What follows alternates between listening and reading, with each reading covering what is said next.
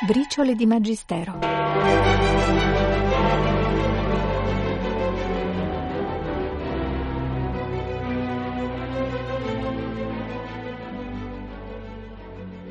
Anche i papi sono uomini e coltivano i loro ricordi personali e familiari, il bisogno di sentirsi fratelli di altri uomini, di lasciare a loro volta dolci ricordi e validi insegnamenti.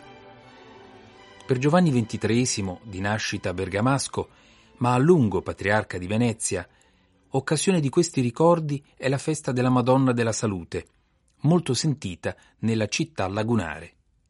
Radiomessaggio del 21 novembre 1958 ai fedeli veneziani. Figlioli miei, non crediate che l'abituale serenità del nostro spirito attenui la tenerezza dei nostri ricordi e delle nostre emozioni di sacerdote e di padre. Ripiegandoci sopra di noi, nell'atto stesso in cui veniamo chiamati padre, rigustiamo in forma inattesa la delizia del sentirci con voi e come voi, figlio della madre di Gesù, da lui data a ciascuno di noi come tenerissima madre. Le manifestazioni di culto di questo anno nel Tempio della Salute, che è dopo San Marco, la basilica più prodigiosa e più cara alla pietà dei figli di Venezia, ricevono un incremento di gioia per la presenza definitiva del seminario minore, che fu grazia singolare dell'anno centenario di San Lorenzo Giustiniani e dell'anno mariale di Lourdes. Nel messaggio inviatovi il primo novembre vi abbiamo chiesto ancora una volta di restare fedeli al buon proposito, tante volte formulato insieme di applicarvi alla perfetta educazione della gioventù, di coltivare l'amore vicendevole nel senso delle provvidenze materiali e spirituali estese a tutti senza eccezione, e di far onore al Tempio Massimo e Basilica d'Oro di San Marco, che è simbolo dell'unità della fede, della perfetta conformità di pensiero e di cuore con questa apostolica sede, ed è al tempo stesso incoraggiamento per tutti al buon apostolato e alla diffusione del Santo Vangelo. Non dubitiamo pertanto che accogliendo la nostra voce manterrete fedelmente questi propositi con generosità, con costanza, con letizia. Sono i ricordi che noi vogliamo lasciarvi, ricordi di padre a figli carissimi, e siamo certi che conservandoli volonterosamente nel vostro cuore, saprete così corrispondere all'amore che vi portiamo e mantenere vivi i santi legami con cui siamo stati uniti negli anni della nostra permanenza in mezzo a voi.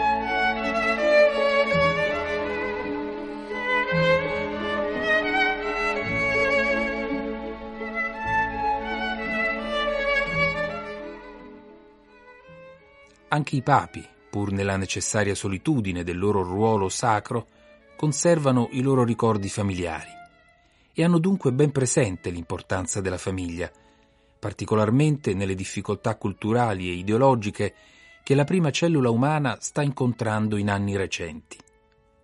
Incontro internazionale di famiglie nuove, 3 novembre 2007. Si pensi alle incertezze dei fidanzati dinanzi a scelte definitive per il futuro, alla crisi delle coppie, alle separazioni e ai divorzi, come pure alle unioni irregolari, alla condizione delle vedove, alle famiglie in difficoltà, all'accoglienza dei minori abbandonati. Auspico di cuore che anche grazie al vostro impegno possano essere individuate strategie pastorali tese a venire incontro ai crescenti bisogni della famiglia contemporanea e alle molteplici sfide a cui essa è posta di fronte perché non venga meno la sua missione pe- peculiare nella Chiesa e nella società. Per non cedere allo scoraggiamento occorre l'aiuto divino. Per questo è necessario che ogni famiglia cristiana guardi con fiducia alla Santa Famiglia.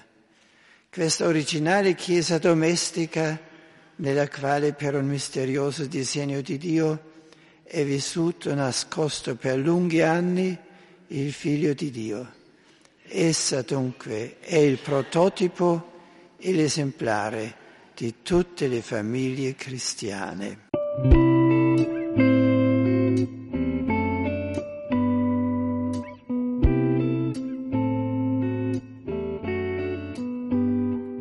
Voglio una casa tutta bianca dove ti affacci alla finestra e vedi le cose come sono.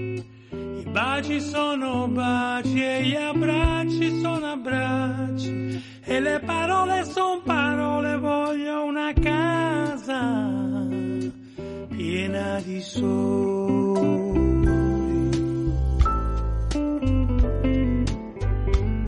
Capelli sciolti sulle spalle nei giorni di festa mentre i bambini corrono, giocano.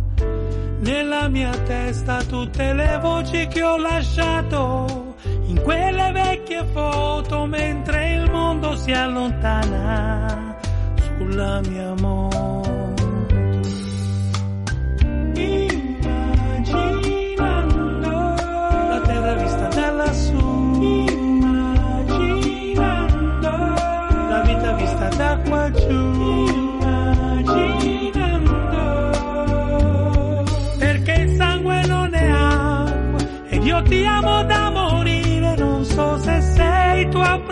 Proteggermi. Dio fatti capire. Voglio una casa senza porte e senza pavimento dove per te tu avrai- Dov'è Dio?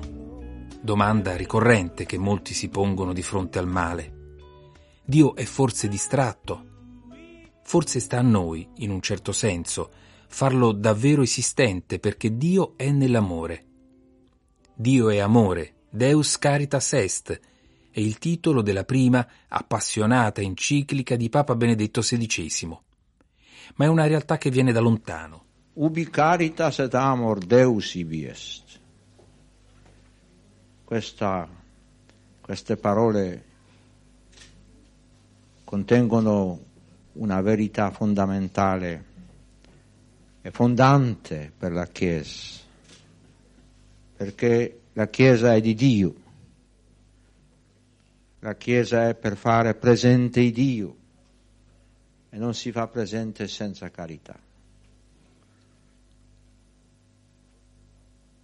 Sì, il vostro, il vostro par- parroco fondatore ha mostrato questo signore ingegnere dicendo lui ha fatto i fondamenta di questa chiesa e ringraziamo tutti a questo costruttore principale della vostra chiesa parrocchiale, ma costruttore della chiesa visibile, della struttura visibile.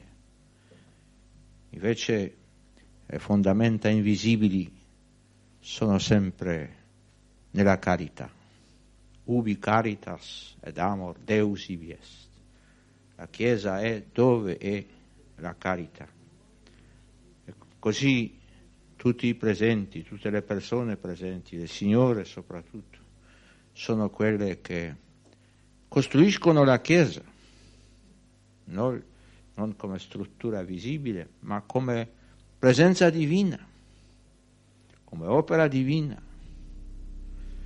Anzi, come quello che deve trascendere la terra, perché è sola carità che non muore.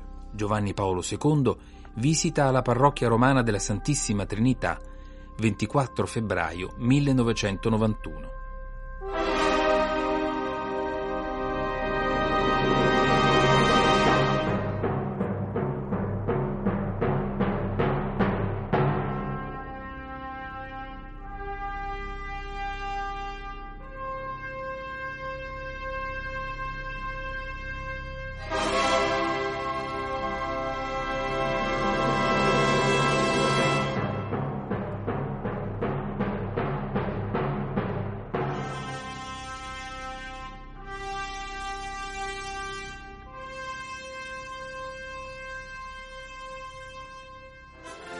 E torniamo agli affetti, ai sentimenti umani dei pontefici. Paolo VI rimase sempre fortemente legato alle sue origini. 1 ottobre 1977, udienza ad alcuni cittadini milanesi e bresciani. Tu, Brescia, sei rimasta e tuttora rimani spirituale presidio per la fedeltà assoluta che noi dobbiamo al nostro apostolico ufficio e null'altro ti possiamo ora ricambiare se non l'augurio scolpito sulla fronte della tua loggia anche nel tuo animo e nella tua storia. Brixia, fidelis, fidei et giustizia. Brescia, sii fedele alla fede e alla giustizia.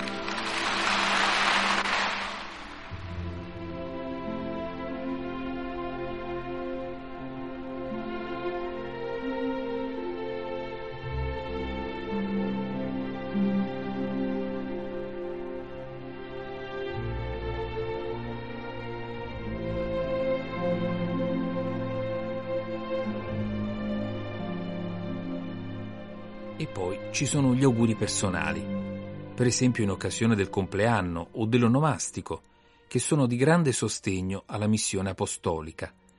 Lo confessa Papa Pio XII in occasione degli auguri ricevuti dal Sacro Collegio il primo giugno 1946, festa di Sant'Eugenio. Ancora una volta la festa del Santo Pontifice Eugenio I, figlio come noi della città eterna, ci procura, venerabili fratelli, la gioia di trovarci in mezzo a voi, nell'intima cerchia dei nostri più diretti e assidui collaboratori. Mentre il nostro santo patrono già da circa 13 secoli gode nella gloria del Signore la ricompensa delle sue virtù e delle sue opere, è di vivo conforto per noi che portiamo qua giù il peso del supremo ministero apostolico il sentirci assistiti e sorretti dal suo potente patrocinio, ma ci riesce anche di grande sollievo in mezzo a circostanze così dolorose e a così ardui doveri, il saperci secondati dalla vostra infaticabile cooperazione e inalterabile fedeltà, delle quali il venerando vostro decano, la cui vigorosa freschezza smentisce il numero degli anni, ci ha dato una nuova testimonianza con la consueta sua nobiltà di forma e delicatezza di sentimento.